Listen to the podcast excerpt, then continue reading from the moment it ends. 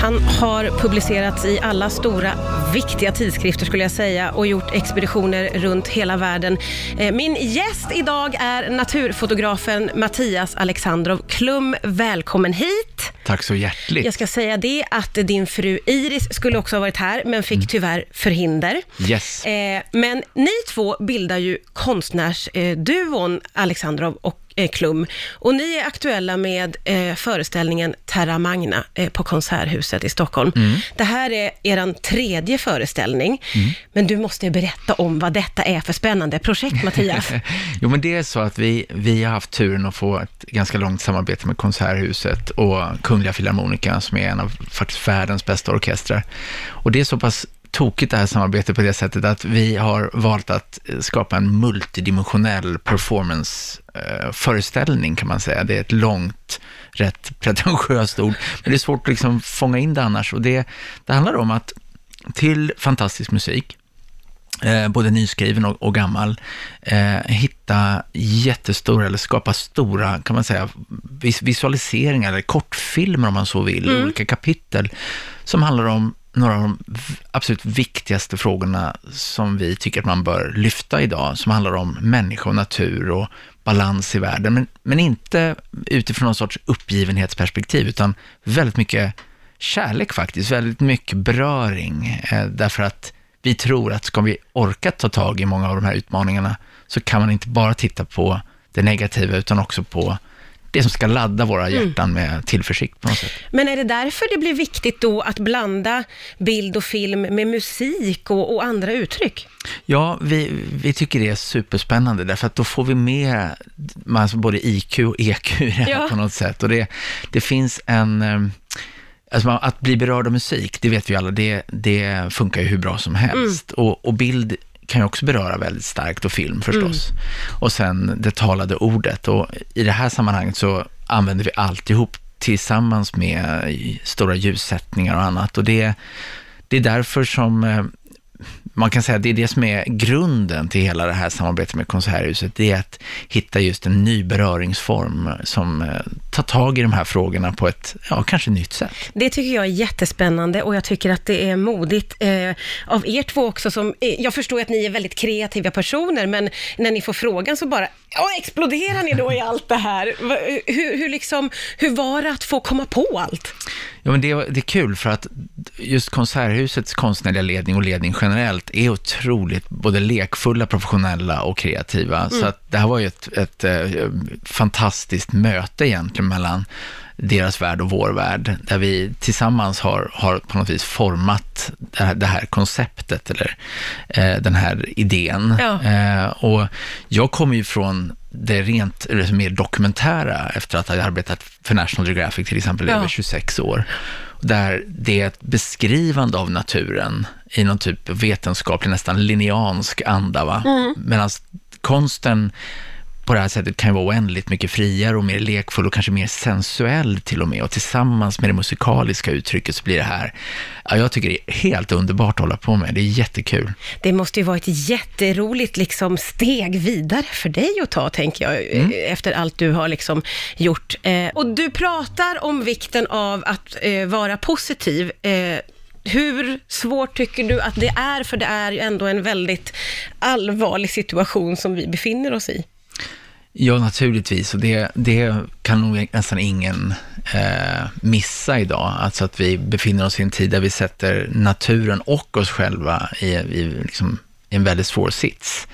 Eh, inte bara utomlands i regnskogar i Australien där skogar brinner och, och så vidare, utan också med våra svenska eh, utmaningar som vi har. Med otrolig nedskräpning faktiskt, enligt organisationer som Håll Sverige Rent till exempel, som är värre Ja. på många, många, många år. Ja, vi har pratat om plastkusten här till exempel. Ja, men så Mm. det, det finns rätt mycket att pyssla med här hemma som gör det, som alla kan dess- dessutom engagera sig i och som inte alls liksom är speciellt besvärligt att lösa egentligen. Men det kräver liksom en attitydförändring. Ja. Men jag tror att för mig är det personligen så att, att, att ladda själen och hjärtat och med, med tillförsikt för det som är, med det som är vackert och det som är spännande och det som är värt att kämpa för. Och jag tror att det är, det är rätt viktigt att man hittar sina, sina små juveler i, eller sina små russin i kakan. Vad liksom. kan det vara då, skulle du säga? Ja, men jag, jag, jag är väl lite, kanske lite knäpp på något sätt, men jag kan vakna på, på morgonen utanför Uppsala och konstatera att det är otroligt vackert. Eh, att, det är, att det är fantastiskt att leva i en tid där vi å ena sidan sätter en ofantlig, helt osannolik press på naturen och, oss själva, men samtidigt för första gången är del av eh, mänsklighetens absolut största möjlighet att navigera i rätt riktning. Genom innovationer, teknik, men också sunda, vanliga, vardagliga val som Ja. vi kan göra som, som medborgare. Eh, så att det är allt ifrån de politiska processerna vi kan påverka naturligtvis som vanliga, hedliga liksom väljare, men också faktiskt i vår vardag att konsumera smartare och mindre kanske, att, att tänka på vad vi äter, hur vi kör och så vidare. Och, så vidare, och, så vidare. Så att, och då kan man säga så här, för det är väldigt vanligt, va? i Sverige, oh, herregud, vi är redan så duktiga, och vad spelar det för vi, vad vi gör när vi är Trump, Kina, Indien och så vidare. Svaret är att det spelar en jäkla stor roll, för att Sverige är fortfarande lyssnade på i världen som Ja, ett modelland, vilket är nästan oförtjänt. Men det är ändå väldigt Men bra. vi behåller den liksom, positionen. Ja, ja, absolut. Så det gäller att vara goda föregångare också då? då? Absolut, men också att inte bara, att bli, bara bli uppgiven och rädd och ledsen, för det är väldigt lätt att bli. Ja, just det. För om man blir det, då blir man ju ofta apatisk.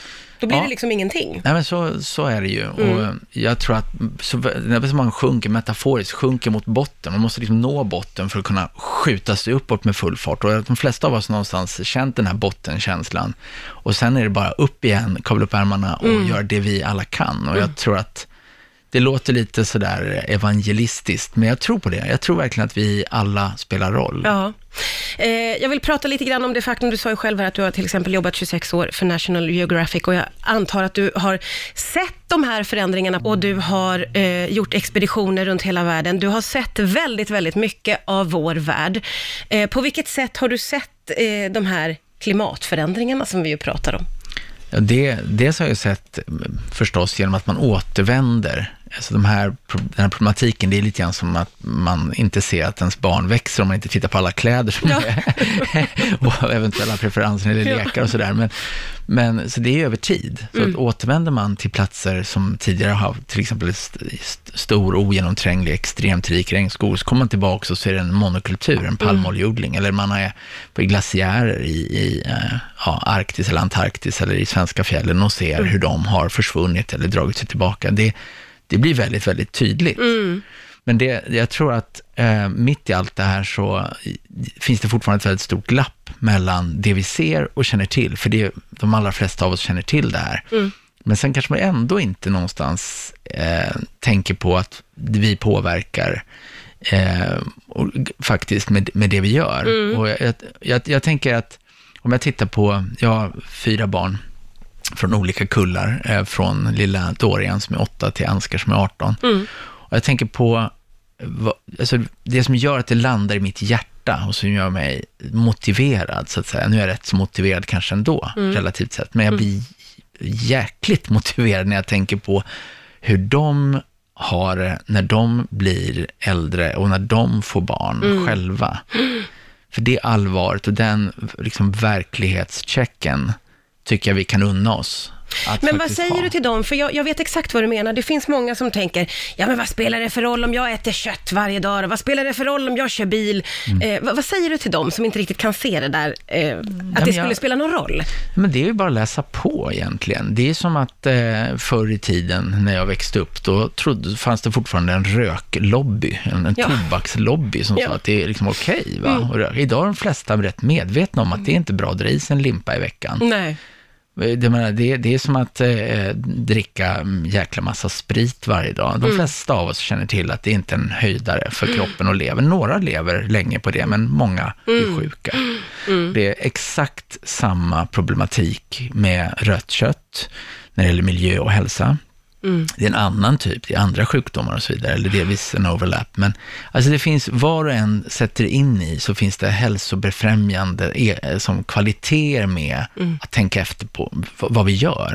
Både när det gäller miljö, hälsa och förstås, eh, ja, med ekonomi också. Så att jag, jag tror att det, man kan lätt låta så här eh, superförnumstig när man pratar om det här, men någonstans handlar det om att göra smartare val. Och det här är, det är inte uppoffringar. Det visar ju, visar ju nästan allt, en väldigt stor, stor del av industrin idag. Det vill säga att man, man satsar på att bli mer hållbar och inte för att vara duktig och snäll, utan för att helt enkelt ligga före lagstiftningen. Ja. Och där är det som vi som köpare, vi är en pådrivande kraft där. Mm. Eh, Allt kan inte lösa sig via konsumtion, självklart. Det krävs massa annat. Men, Mm. men någonstans är det bra att fatta, tror jag, att det spelar roll vad vi gör, Ja. oavsett var vi bor. Eh, bra slutord, någonstans är bra att fatta faktiskt.